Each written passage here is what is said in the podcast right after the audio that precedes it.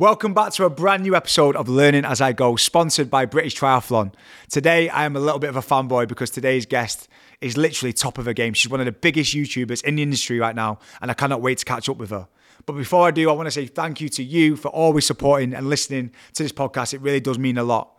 And big shout out to anybody who's taken on this race with me with British Triathlon in July in Sunderland. We're going to do it together, and it's going to be special. But today's guest has over 1.35 million subscribers on YouTube, 1.5 million on TikTok, a million on Instagram, and she's literally working with some of the biggest brands in the world. But today, I want to peek behind the curtain of what it's like to be an OG influencer, top of the game in the YouTube world, because there are so many different layers to this guest. And today, I'm going to be introducing Anastasia Kingsnorth. Sit back, relax, and get ready to learn another life lesson with Learning as I Go.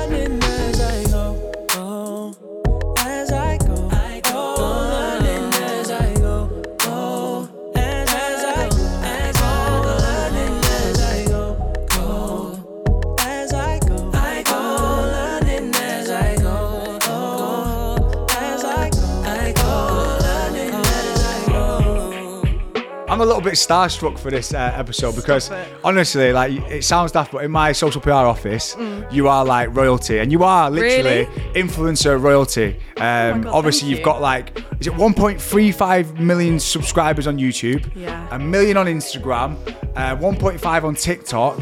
And you are literally like top of the game, right? Oh my God, So I just want to say a massive thank you and introduction to Anastasia Kingsnorth. Thank you. Hi, everyone. What an absolute incredible name, by the way. I've got so many questions because you are the OG of kind of, would you say the influence world or what would you describe yourself as? I think yeah, YouTuber. Is YouTuber. but like the new word, I guess, is like influencer. Yeah, that everyone uses. The reason why I say it is because obviously you're on different platforms now as well. yeah. So, I um, guess, but yeah, YouTube was like the OG. So you started YouTube at the age of 14, is that right? Well, officially at 14, but I've been doing it since I was 11. Wow. Yeah, That's a long time. a really, really long time. And I'm trying to take myself back, right? Because people say like if you started YouTube when it first started, like that was the time to get in, right? yeah. But were you at the start of that, or was it like um, I was listening to one of your podcasts recently? and You said it was like remember like Zo- is it Zoella and everyone else? Yeah, it was you? like yeah, so like the Brit Crew was first with Right. like Zoe, Alfie, Joe Caspar, and they were all like the OG YouTubers who like I looked up to. I was like, I want to be like you guys. And then I was the generation just slightly like after that. So we were like the new wave of people that came in. So kind of said an OG in like the whole like YouTube world because it's been going on for so long now. But yeah, I come just Yeah, it's just after them. because like even now, if you there's people trying to get onto YouTube now, and some people say, oh, it's too late to get on there, and because you, you kind of need to have put the, the time in to kind of build up that that natural audience.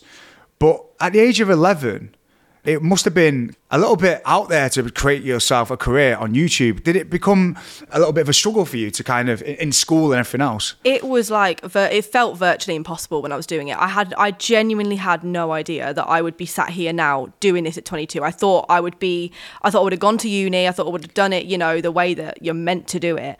Um, and yeah, it felt impossible back then, but I just stuck at it. Like I knew that it was what I wanted to do. There was just something about creating videos and that whole creativity side of life that I loved. That I was like, no, this is what I'm going to do with my life. But that's crazy as well because back then people wouldn't have really looked at it as a career.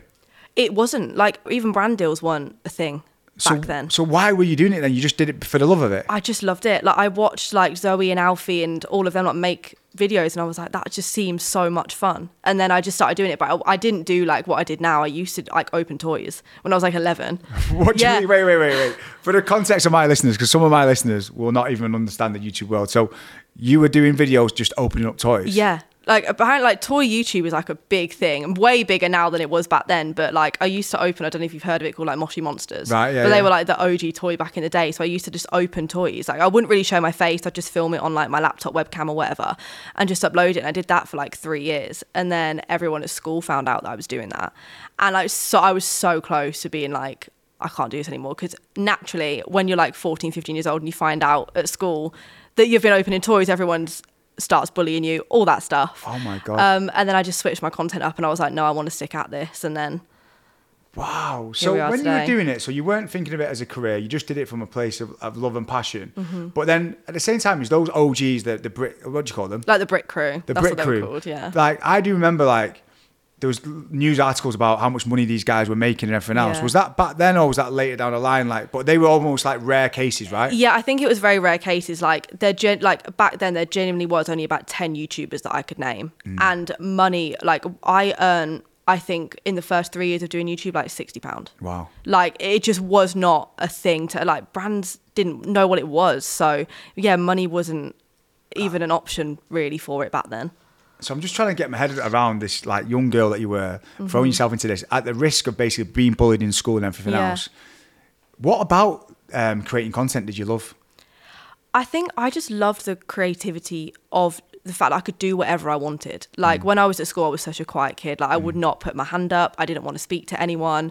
But then when I was on YouTube, I think even though you're speaking to like so many people, realistically, you're only in a room with yourself and a camera. So it felt almost really easy. So I think I liked that part of it that like I found a voice for myself online. Oh, that's so interesting. Yeah, because I've been watching a lot of your stuff, and, and it's basically you are talking to yourself Yeah. in a room for literally hours on end sometimes, right? Yeah. And that's that's a skill in itself. But like you said, it sounds like that was your way to express yourself. You know, some people say like music uh, is their form of expression, poetry, whatever else. It sounds like creating content was your platform, right? Yeah, a hundred percent. Just being able to make a video, or I don't know what what I was doing back in the day, even just eating like a McDonald's and chatting shit. That is literally what I used to love to do, and people just, I guess, found something in my content that they liked or they enjoyed watching, and I just got really lucky. And that's what I love about you, Anastasia, because out of everybody I've met in this industry, you're just you're just so normal and just humble and lovely Yeah. to be around.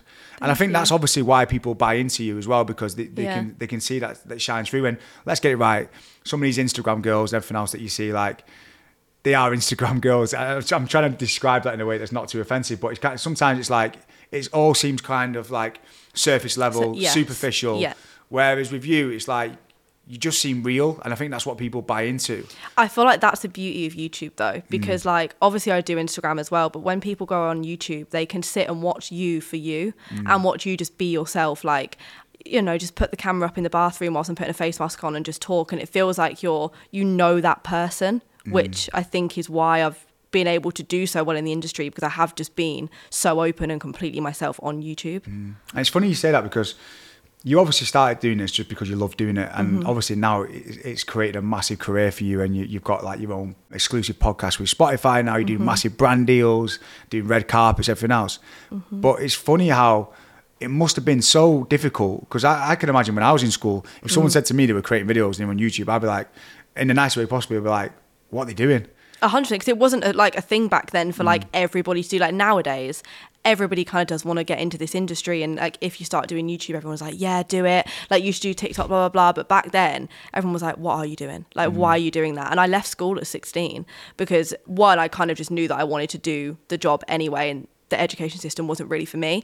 But also because of how people reacted to mm. me doing it, I just physically didn't want to be around that anymore. Like they'd put my videos on like the big screen in the hall and like laugh at me whilst I was at lunch and like all this sort of stuff. And I so easily could have been like, no, that's it. I'm not going to do YouTube anymore. Wow. But like, thank God I didn't Yeah, have of that course. Talk, talk me through it though. What, what were the kind of like the biggest lows for you then in, in those moments? Like, is there anything that kind of really stands out to you? Like, you, it sounds like you got bullied. Like, Yeah, yeah, pretty much did get bullied at school. I had a very small friendship group at school, and not many people really supported what I did at all. It's funny now because they're the people who now want to speak to you now that mm. I've done well. Mm. But yeah, I definitely had a lot of low moments at school where I didn't want to go to school. I just wanted to sit in the house and make a YouTube video. Mm. That is literally what I wanted to do. But I just, yeah, it, school wasn't great for me, which is a lot of the reason why I left at 16. I love that though. I love that story of like basically just sticking to what you care about, no matter what other people mm-hmm. say, because you can have doubters in anything that you do. And it's so important. 100%. It is difficult sometimes to back yourself Yeah. because sometimes you think you're crazy and people make Yeah. you feel like you're crazy, right? Yeah. Uh, and the fact that you've gone on to prove everyone wrong, that's just inspired me just there. So you left school at 16. Yeah. When did this become a career for you then? Like, when did you start kind of monetizing it? So when I left school, I remember I had 250,000 subscribers. So I was. I was doing really well, but like even the money side of it, it still wasn't like a huge thing. Mm. So I was taking a risk. Like, is this going to work? Am I going to earn like a living from this?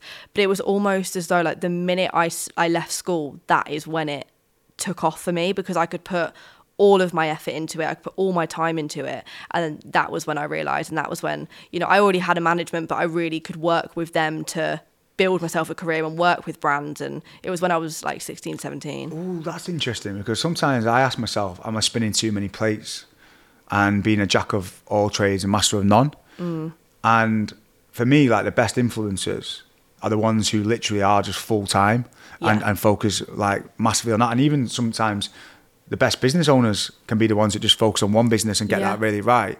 So do you believe that focusing on one thing is the key to success or I think so. I think it's hard in our industry to like put all your time into one thing because our job is essentially our life. And it's like where do you find that split between okay, I'm going to put all into the into this, but I don't want to show some of this or like when do you take a day off? Or like I sometimes feel guilty if I take a day off. Like that is a real thing in this industry and some people don't get that because you film every day and then if you don't film you're like, "Oh gosh, I've let everyone down today." Like it's really it, can- it can be Oh, really I- hard. I, said this to you, didn't I? At the, yeah, at we've the, at the Real Greek before. uh, restaurant launch because I went over to you now because I'm struggling with it all the time. Yeah. Because I'm like addicted to my phone, and I always think, right, I want to have some time off my phone today. Yeah. And uh, I don't want to post any uh, anything on social media. I want to do something just for me. But then I go somewhere, I go, oh, this is great content. This is a great con- Yeah. content opportunity. Or if I'm feeling a certain type of way, this will be- inspire someone today. I should share this.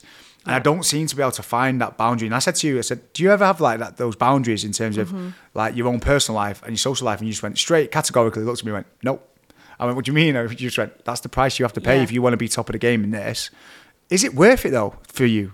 For me, it is. Right. Because I now live a life that like I thought was going to be pretty much impossible for me to live. So it's like if I can sacrifice just that little bit of like I guess privacy, Mm. it to me is so worth it. It's something so simple now. Like I've learned that like if I'm in the moment and I want to film something, I'll just film it below and I'll just look at it in real life. I won't look at what I'm filming. Mm. I'll just make sure the camera's recording, but I'm still like there. I'm still present and I'm still enjoying it. It's like even little things like when you go on holiday, that's normally your time to not work. Yeah. But for me, that's like my time. I'm like, that's content. that's like what I've never been on a holiday where I haven't done content, but I love it because to me, it doesn't feel like work. Like that is just, it's my, it's my hobby. Mm. Yeah. So I'm, I'm lucky in that sense, if that makes sense. Yeah, I can imagine. Is there an Anastasia that not everybody gets to see and it's just for you? Or is everything kind of blurred? I think it, it's been like a mixture of both. There's been like times where everything has blurred because I think, like I said, you feel some sort of pressure to constantly show everything, mm. and in some ways you can lose yourself like along the way of this job, especially for mm. doing it. You know, I've been doing it for 11 years now. You know, there's going to be times where I've completely lost myself, but I think as I've gotten older, I've realized like I keep all like my relationships with boyfriend stuff very private. I never show any like of that sort of things. I think that's something that I just prefer to keep private and I mm. I know that's my private life. And then my friends as well. Like, even though we post a lot together because all my friends are in the industry, we will li- li- just sit there for hours on end and talk and chat shit and won't film it. Mm. And that's like my privacy. So I definitely have got better at it. Mm. But when I was younger, like four or five years ago, everything was blurred. Like, it was impossible. Yeah, because sometimes it's like you ask yourself, do I actually really like this song, or is it just because it's trending now and I need to vibe to it? Or and do you know what I mean? You can get wrapped up in Mm-hmm. it, but I think I'm a little bit like you. The one thing I don't really talk about on, on social media is like m- my relationships. First Yeah. of all, because they're pretty non-existent, and second of all, I just wouldn't anyway. I don't know why. That's just my private thing, and that, that is probably one part of my life that I keep to Mm-hmm. myself. And then I think one of the biggest vices for me, obviously, was my relationship to alcohol and being like the crazy, the, the crazy Yeah. Scott that I was. And but even the fact that I put that out to the universe and I've, I've talked about that, it's almost Yeah. released that kind of. That was a private part of my life, and the fact that I've kind of put it out there to do, it- it's almost like therapy for me. Do you feel like sometimes putting stuff out there is therapy for you? A hundred percent. I feel like a lot of me putting everything out there is some form of therapy, but I think that's the beauty as well of our job. Mm. Like if I am struggling, and sometimes I feel like you feel like you're in a very vulnerable vulnerable position when you're struggling, mm. but I try and look at it as like if I show this, this could help someone. Mm. Because when I'm sad, a lot of the time I don't want to pick up the camera. Like if I want to cry, I want to cry on my own, and that's it. But sometimes being vulnerable and being open actually helps in so many mm. ways and i've really enjoyed doing that now and there definitely was a time where i didn't do that enough and i feel like that's when i lost myself mm. when i would f- pretend that i was super happy and then go home and probably cry the whole night because i wasn't happy but being open with your audience and being like, you know, you know what, I'm sad today. Mm. I don't feel happy today. That mm. is helped. Hundred percent. And I'll be honest, you, I, I don't know why this morning I, I woke up and I felt a little bit flat. Like I don't know why, just one of those days. And and people I think sometimes expect me always to be like high energy and, Yeah. and bringing energy energy to the room. So when I do have those days, I like to talk them, talk about them a little bit. Mm-hmm. But someone said on my other on one of my other series of the podcast, Steph Elswood actually, she said sometimes you've got to be careful of that because it's almost emotional broadcasting. Because you basically when you're going through Mm. it at the time, it's almost like you're looking for not attention, but you're not being vulnerable. It's not Yes. actually being vulnerable because it's not for you. Going speaking to a friend and one on one talking about it, when you're actually putting it out to the universe, you're almost going, I don't know, I don't I can't remember the point that she made, but I know. I kind of know what you Yeah. mean. I feel like there's a fine line between like sharing too much or Yeah. just letting people know that like you're not okay. Mm. Like when I share that much, I, you know, I wouldn't give the exact reasons. I Mm. wouldn't be like, "This has happened in my life today. This is why I'm upset." I'm just very much like, "I'm not okay today," and that is okay. So like, if you don't feel okay, that's Mm. fine. That's the sort of like message I try and give across. going back to when you were obviously in school and stuff, and it sounds like you were kind of did you say you're quite a shy girl in school? Oh yeah, so shy. I literally wouldn't speak to anyone. but then you've got such a big personality on- on your videos Mm. and stuff like it's just interesting to see how you kind of express yourself in a different way but you also think and i hope you don't mind me saying this Mm. sometimes i feel like this Yeah. i feel like i'm connected more to millions of people through my platforms and whatever else Yeah. than i am actually to my friends and family sometimes I've do you- definitely felt like that before. Yeah. a hundred. That was how I felt when I was at school. Like all the people that were around me, I felt like I couldn't be myself around. Mm. But then, in front of people I don't know, which is strange to say, I felt more myself than ever. And I felt like as I've gotten older and I've met people through the industry, like that is where I've found myself and now I've got a group of friends where I'm like completely and utterly myself and that feels amazing but 100% I felt so much more comfortable in front of a camera speaking to strangers who I knew nothing about than I did in front of my friends So it's almost like I can walk into a room, honestly, on stage with like 10,000 people in it, and I'd probably be more comfortable than you putting me into a situation one on one on a date with a Yeah. girl. Like, yeah, yeah. like, I, literally, I, I hate that kind of that feeling of intimacy. It almost makes me feel a little bit like uncomfortable. yes yeah I know what you mean Do you understand what I mean? yeah yeah I know what you mean And- exactly And, and, this is the problem I, I'm just trying to ask with you now. Like, it seems to, to me that people of this generation now, are they losing that real connection because of social media and TikTok and everything else? But Yeah. I worry that a lot of these people, young kids especially now, are more active on social media that when you walk into a room, they actually don't know how to connect with people in real life. Do you think that's a problem or not? I think that is a massive Mm. problem, especially since TikTok has come about. I think when it was just YouTube, probably not as much, but now social media is our life. And I'm not saying it's a complete bad thing because it's not because I think if you know how to use it and use it in the right way, then it's fine. But I think 100% nowadays, everyone has TikTok. I never had that growing up. I Mm. had it in in a way on YouTube, but it was so different to what it is now. And I think, yeah, it's definitely a, an issue for. Yeah, because I've been saying for a long time that I'm comfortable on my own. I love my own company. And then when I'm at home sometimes, I'll, I'll put my phone away um, in a cupboard and go, I'm not going to check my phone for a couple of hours. And after a little bit of time, I start to feel lonely in the house. And Yeah. realised you're never actually alone. When you've got social media, you can do one story and you're interacting with about 5 million different people. Yeah.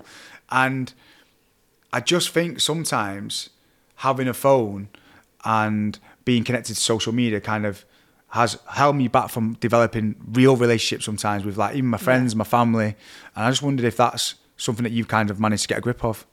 I think I've definitely managed to get a grip of it now, mm. but I would at one point definitely feel way more comfortable sat on my phone on my own mm. than going out and speaking to real people. And it is still something that I struggle with. Mm. Like I you know, put me in a room of complete strangers. Some days I'll be completely fine and I mm. can hold a conversation with every single one of them. And some days I will just stand there and be like, I can't do this. And it is purely because I would rather be sat there on my phone speaking to people over the internet. It's crazy, and anxiety seems to be a big like kind of buzzword now that everybody mm-hmm. seems to be struggling with, and I know that you mentioned that as well. Yeah. Um, talk me through that because is it right that you basically recently had a panic attack? Yeah, and it was the first one that I'd ever had. So I had no idea what was going on. I just went straight to A&E because I was like, something's wrong with me. Like, I don't know what's going on. And after a couple of hours, they were like, no, you're having a panic attack. So what was the feel? What's the feeling of a panic attack like? I just, I just, I didn't even feel like panicky. But I just had this heavy feeling in my chest and I couldn't breathe properly. And I was like, this is so strange. So automatically I was like, oh, I'm ill. Something's happened. But no, they said to me, like, you're just having a panic attack. And I had the feeling for like three days. It, like, it just would not shift. It was just a heavy feeling in my chest. And I still don't even really know, like, what caused it to be honest i'm going to assume it's probably something to do with my job or something that happened in my life that subconsciously I was anxious about that kind of just triggered a panic attack. But yeah, it was scary, especially when mm. you've never had one before and you don't know what. So it just What it came out of nowhere. like. There was not like a particular situation that brought it on. Not really that I can like pinpoint. I was stressed with my job. Like, mm. I think, but that's because this job is stressful in a lot of ways. So I, I mm. guess it probably was that without me actually knowing it was that. And how did you overcome it? Like, did it just kind of fade away or? I don't even know. Like it's one. Of, I think I talked myself out of it. Mm. Like that's what I do a lot of the time. I sit in my head and I. I'm very into like positive thinking, so I'll be like, I'm okay, I'm fine, and I'll speak it into existence. So I was constantly just saying to myself, I'm fine, I'm okay, and just get on with my day. Because I'm the type of person, if I feel sad and I lay in bed, I know that's not good for me. Mm. I know that I have to get up and I have to carry on and tell myself that I'm fine. Then I actually will be fine. So I mm. think that's exactly what I did. I just didn't give in to the feeling. I was like, no, I'm not. I'm not having this. I'm going to fight it. Yeah, I think that's the reason why I'm asking these questions because with you, it seems like you've got a really good distance and awareness around your relationship to social media Mm-hmm. stuff. Whereas some people actually don't even realize that they're kind of driven by it or they're kind of addicted to, Yeah. to, to social media and stuff. Whereas it sounds like you've been through the, the kind of whole process and you've got a little bit of a distance on it that you can be objective. Yes. And that's kind of why I'm asking you these questions because I'm just really interested because sometimes I know that it's an issue for me, and I'm and I I think that's step one, eh, like acknowledging it. But it's so difficult because it's been it's given me a massive platform. It's helped me build my businesses, um, create communities. and- But that's where the guilt comes in because you feel like all these people have given me this. So, like, I feel like I need to 24 7 give back to those people. Oh no! So yours is different though because you literally document your whole life, don't you? Yeah. Pretty Like- well, yeah, pretty much. So it's almost like they're relying on your like I give glimpses, Yeah. Whereas with you, you actually like you give pretty much like a day to day thing, or and it's almost like these people who are so engaged with you because these like when you've got YouTube subscribers, Mm-hmm. Yeah. they're so like diehard, aren't they? Yeah. YouTube, like, followers are like, they know everything. They, Mm. fo- they actually follow your life. And they live their life pretty much through your eyes sometimes. Yeah. So there's Yeah. a level of like guilt and stuff. So when you talked about being stressed before, Mm-hmm. like some people look at you as a, an influencer or YouTuber and say, "What are you stressed about? Like mm. you've never done a, a full day's graft in your life." And do you know what I mean, people will have Yeah. that Yeah, yeah, perception, yeah, of but they won't understand. There's a lot of work that goes into this. So talk me through this. Like, what does a stressful day look like to you? I think it's a lot of like mental stress. Mm. A lot of the time, like people don't see the amount of hate that influencers and YouTubers can get, and that can really knock your confidence. It can make you think, "Am I meant to do this job? Am I, you know, should I can like carry on doing this job?" Mm. And it's in hindsight, it's actually not that stressful. But when you're in that moment, it feels like it's the end of the world. it is a tough industry, and I don't really relate to it on a day to day basis because I am. I like to think that I'm kind of well liked, so to speak. But literally, I'll go through Instagram and I'll have so many nice comments. I always Yeah. go looking for the bad comment. Do you ever do that? I I went through a really bad stage. I think when you're in that mindset, that's what you do. Like sometimes you'll post things, or I'll take a photo and I'm like, if I post that, someone's probably going to say that, or someone's probably going to say this, and probably just won't post it. So Mm. now I like forward think. I'm like, I know how people are going to react to everything. I know what people are going to say because I've had every hate comment under the sun. So I Mm. just overthink now what I post the whole hate side of it is crazy. It's just I just don't understand. Like you could post a picture and someone will rip apart your appearance or your outfit, and I'm like, why? Like I just I physically don't understand because I would never comment on someone's picture like you look ugly today or I don't like this top because I don't have that in me. I would just mm. never do that. So when people do that and they hide behind all these usernames like user one three seven whatever, mm. I'm like, would you come and say that to me in real life though? Mm. Probably not.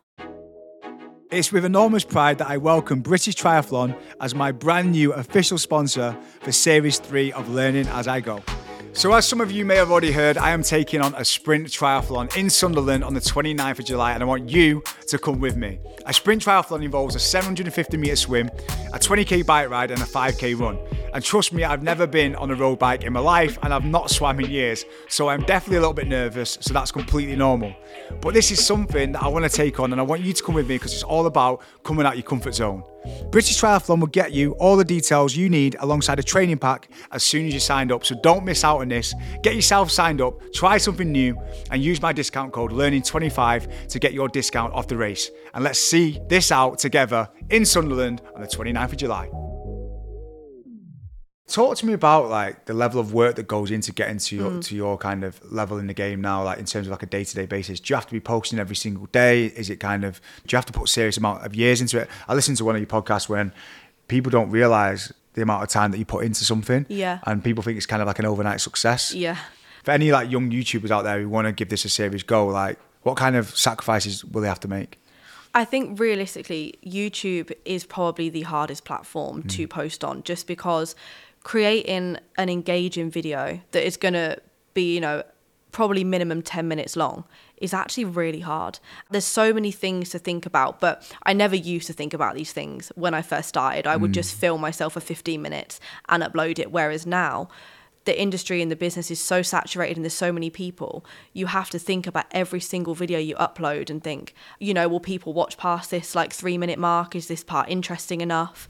But for me, like, I mean, a normal working day, it's just constantly thinking about YouTube. Like, that mm. is my number one platform. I love YouTube more than anything, but that's probably just because I just like putting the camera down and just chatting shit. Yeah. That is what I love doing. But it, it's stressful a full day of mm. a full day of making YouTube videos. I make two a week, and I've made two a week every year for the past however many years. So So we've, we've talked about some of the low points, but let's talk about some of the high points. Like, what have been some of the pinch me moments for, for you um, over the years? Like, because you have done some incredible things. Yeah. Like, even sometimes, even obviously, we booked you guys to come on the, the Spotify trip. And I was looking at you guys going, wow, this is like the best job in the world. Because it was just like literally all flew over to Ibiza. Yeah. Um, and basically, you essentially got paid to party for the day, Yeah. right? Yeah, literally, With a massive brand like Spotify as well, which is amazing. Talk to me like about some of the other defining moments for you, like where you just go, "Wow, how am I even doing this?" I think, to be honest, the whole like past five years of my life has been like, how am I actually doing this? But mm. the one like moment for me last year was when I was on the Victoria Warehouse billboard in Manchester. I saw that. Because I remember when I moved to Manchester, I drove past it with my mum on the first day I moved in. I said, Mum, I would love to be on that billboard. And I honestly said it, never thinking that I would be. And then I remember when I was on that billboard, I just went and sat on my own in the car for like half an hour at night and I just stared at it. Because I was like, I could not believe that that was actually Mad. like me on that screen. I think last last year, like being on all the billboards, that was very much like a, a pinch me moment. Like, how have I, how have I managed to, to do this? And I've seen you've done like red carpets as well eh, with Yeah. Disney and stuff. Is that right? Yeah, I went to the Kardashian premiere last year with Disney. What? In that was was, another LA? moment Was actually in LA? LA. Yeah, Wow. that was that just didn't feel real whatsoever. But a lot of the stuff I do doesn't really feel real. I don't think it will ever actually sink in that I'm like, this is me and I get to do this. Yeah, and that shines through with you. Like you seem so humble and just grateful for all the opportunities that come your way, and that's why you're a pleasure to work with. That's why we're always thinking about you at the social PR because you're such an inspiration to everyone out there. You- You've inspired me as well because staying true to something that you genuinely love, despite the naysayers and all the doubters out there, that that takes courage and like Mm-hmm. Yeah, bravery to do does. that. Uh, But in those moments, because like I was saying before, there's some some times where you put so much effort and time into Yeah. a post, and you post it and it gets no likes, no one's asked, and it can Yeah. really um, affect like your mood for the day. Yeah, I, tr- 100%. I try not to let it affect you. Does that affect you as well sometimes? Yeah, yeah, But of course it does. You need to just kind of detach the emotion from it, right? Is that what you try to do? Yeah, I think there was definitely points where you know you get half the Instagram likes you're used to, and then the dramatic thought in your head goes like, "Well, that's it. My career's dead. I'm not doing this anymore." But realistically, it's not the end of the world. It feels like the end of the world in our job, but it's not. Mm. I've always said, even if I don't get any views on YouTube at 40 years old, I'm still going to upload mm. because I love doing it. Oh, that's fair enough. If some like young person now is trying to get into this world, they're gonna have to take the knocks. They're gonna have to be patient. Oh, yeah, 100%. Like in those moments when you were probably doing this for years and not seeing any return. Yeah. What kind of conversation did you have with yourself? Because I know, for example, in business and even with what I'm trying to do with the podcast and everything else, success doesn't happen overnight, and you have to be relentless.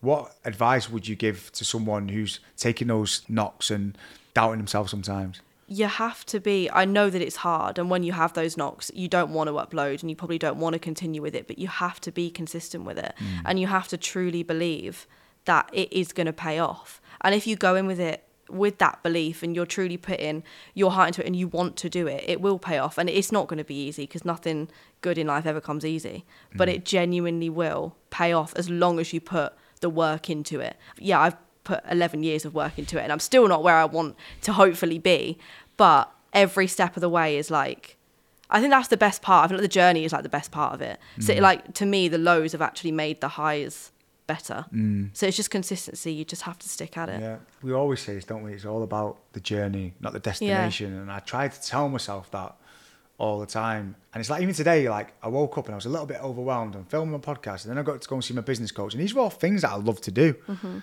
I was like, Scott, just enjoy it. Like, but it's because the pressure Yeah. that I put on myself. It's got to go like this. We've got to get it bang on. It's got. It's mm-hmm. like. Just do your best. Yeah. and nothing but good things will follow from that. And I A think hundred percent. that's kind of what I'm trying to get to now, to a place where I'm just being more present in what I'm doing and just enjoying it. Mm-hmm. Um, and it sounds like that's what you did because like, literally you just did it from a place of passion. But where do you see this whole social media industry going now? Because obviously TikTok's come out of nowhere. Yeah. I feel like YouTube's had a resurgence. I don't know why. Yeah, I feel like it's come back definitely- around. Where do you see this kind of social media landscape going?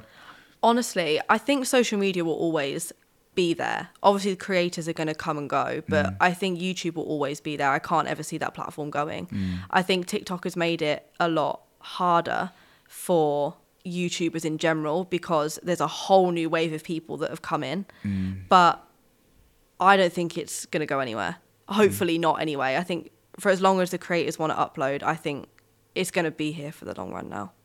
And do you feel like because of TikTok, all kind of content is, is becoming a lot more like short format?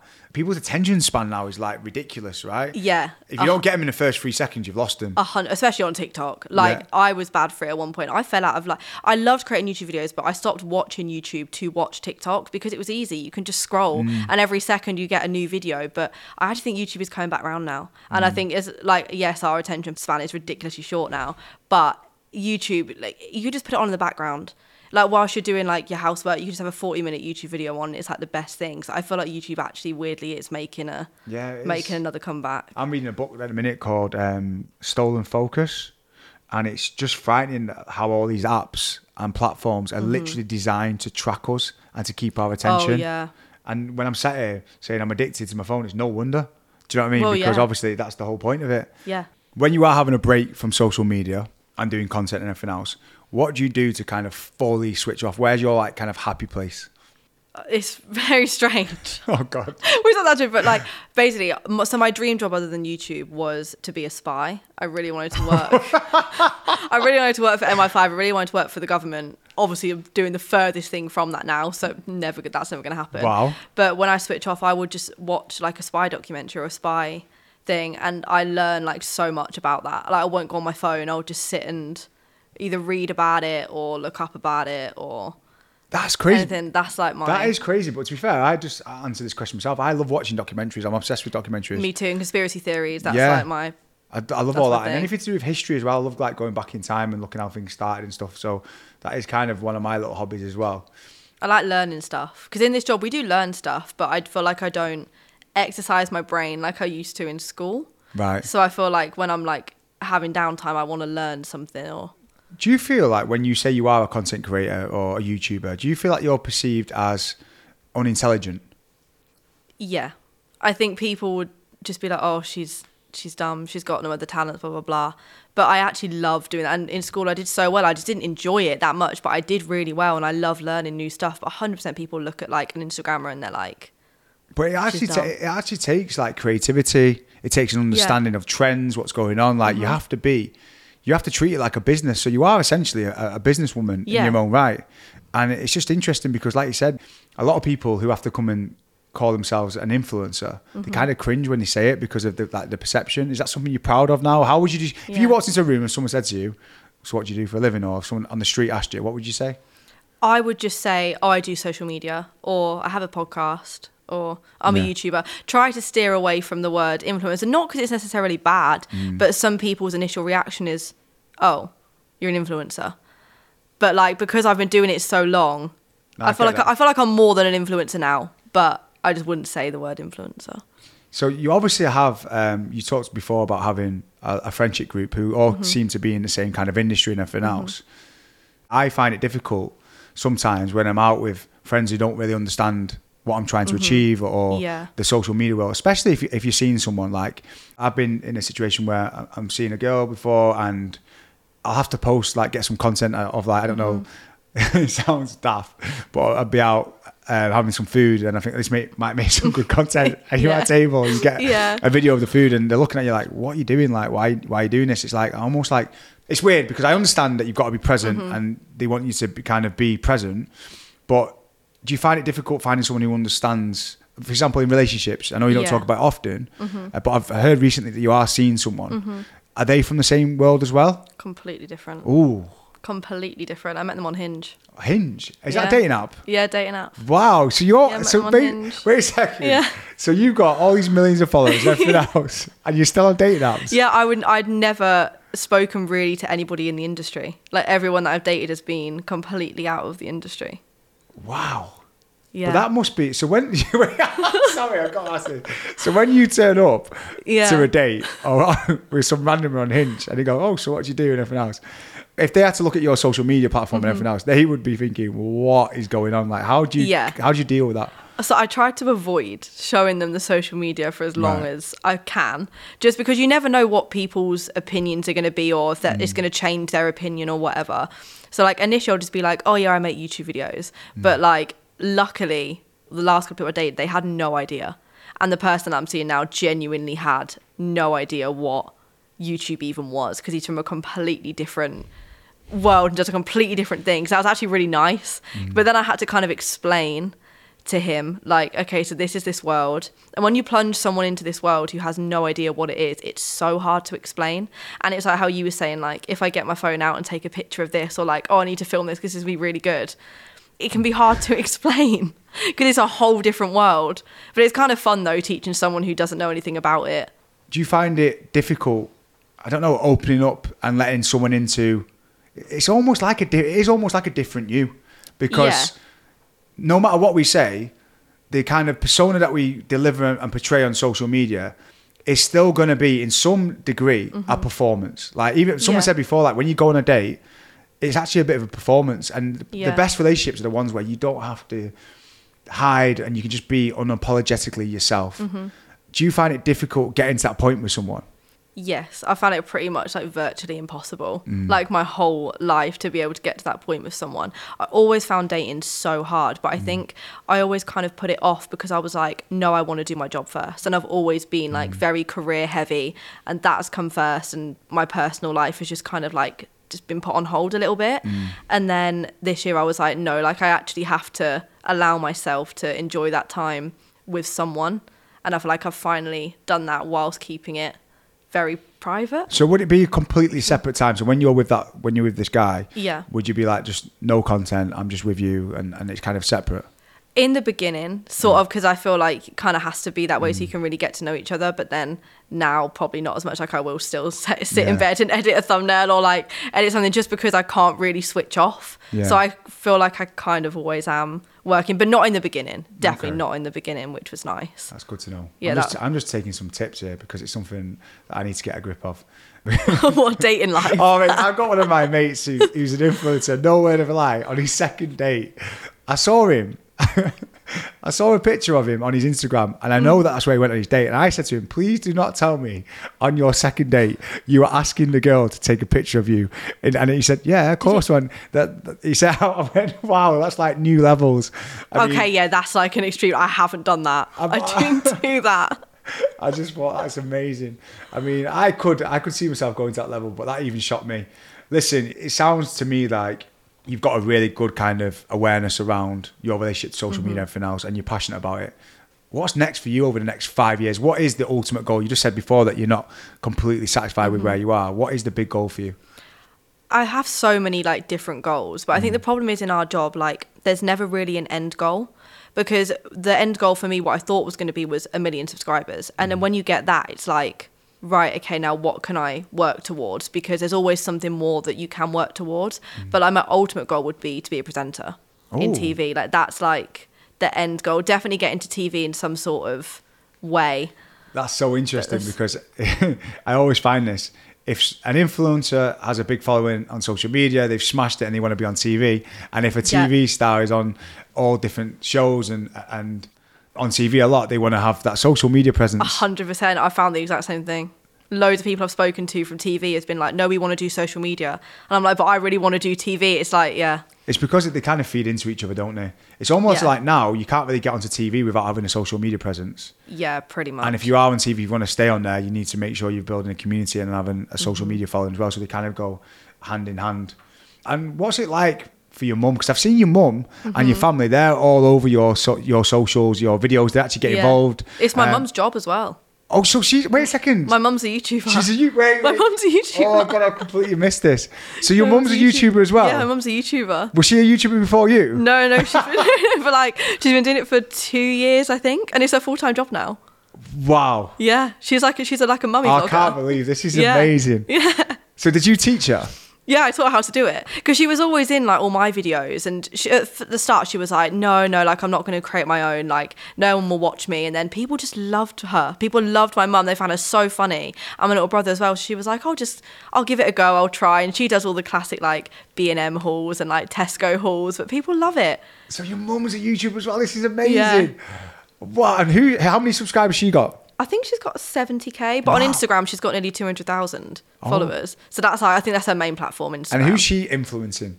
Mums. Really? She yeah, she has a lot of mums following her. A lot, a lot of my we share a lot of the same followers as well, but mums. But that's really interesting how fun. how socials now is transcending different age groups. Like for example, my mum's got um, around sixty thousand followers on Instagram, and she's like gassed and she's obsessed with Mm-hmm. Followers. She's like, Can you just- please just tag me? I'm, I'm nearly at this um, this um, landmark of, of followers now. I really need to get there. And I'm like, mum, just chill out. But that's amazing that you've got that support as well because I think if A your family understand it as well. Yeah, she gets it now, and she'll ring me if she's got a problem. And she's like, Anna, I'm talking to this brand. I'm like, don't worry, I've got you. Like, I know how to do it. Or if I've got the same problem, she knows exactly what the problem is now and how it feels. So it's nice having that like relationship with my mum. That's unbelievable. Yeah. So talk to me about your family. You've got your mum, you've got your little brother. Yeah. And am I right in thinking your, dad's not in your life? No, doesn't. I never met my dad. Wow, Yeah, that's so never knew my that's real crazy. I've just um, I've had another guest on before, and, and he said the same thing, and I was like, there was a time when I didn't see my dad for six years, and it was really tough. But then obviously I became really close with my dad in, Hmm. in my later life. But what's that like for you, not knowing your dad and having him in your life? It's something you're just comfortable it with was now. yeah i think because so i have a stepdad who i grew up with from like pretty much when i was born until i was like nine and i haven't seen him for like four years.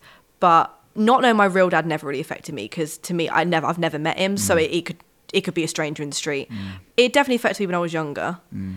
because I was seeing everybody else have a father figure and a mum, and I was like, oh, like I don't really know what it feels like to have that male like influence in my life, and that is something that I've always kind of lacked, which is why I feel like I never really wanted a relationship because I never had a dad around. But now I, I look at it as like I've been brought up by an incredible mum.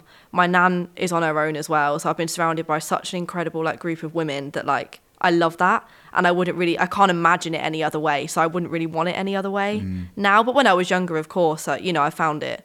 I did find it really hard not having a dad around. But Well, it sounds like your mum's done, an, well, I know your mum's done an amazing job because you've, she's raised a, a beautiful, humble, lovely, talented girl who's absolutely smashing the game. I know this podcast is going to inspire a lot of people. Um, and you, your whole journey has the fact that literally you stuck at something that you love from an early age, despite what other people have said, you've kind of proved all those bullies wrong in school, Mm-hmm. And you are literally just on the most incredible trajectory. Uh, and I'm just really proud and grateful to have you on my podcast. no, so, thank you for having me. honestly. yeah, I, really just want to say appreciate a massive thank you, and uh, I look forward to working with you more as well across the year. Yeah, hundred percent. Um, and hopefully one day I can get in one of your videos as well. Oh my god, come and do it. Can we do like a get ready with me or something? We can do. Oh yeah, we could do a mukbang, McDonald's mukbang. Yes, We can do a McDonald's Let's do it. mukbang. You, be you ate like twenty well, McDonald's for twenty four hours, or Oh yeah, I've done loads. You've done of all of them? so- Yeah, I've done all of them. We could do one of them. okay, we'll make it happen. but thank you so much for being on. Um, No, thank you. It's been an absolute pleasure. Thank you. Ah, thank you so much. So honestly, I could have sat there all day and listened to Anastasia because it's just so insightful. Because sometimes we have an idea of what a YouTuber is or a content creator or even an influencer, and we kind of stigmatize them a little bit. Whereas when you hear Anastasia's story, you realize the level of work and time that it's taken to get to that point. And it's not always been easy. She's had people who've doubted her. She's been bullied at school, but she's still stuck to her guns.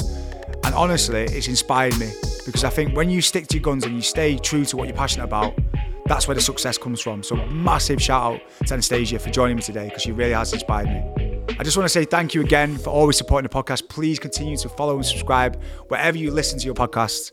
And if you've not yet signed up to the race in Sunderland with me in July with British Triathlon, do it. Come out of your comfort zone. Use my discount code LEARNING25 and let's go and do this race together. I'll be back next week with another guest and we will learn another life lesson with learning as I go.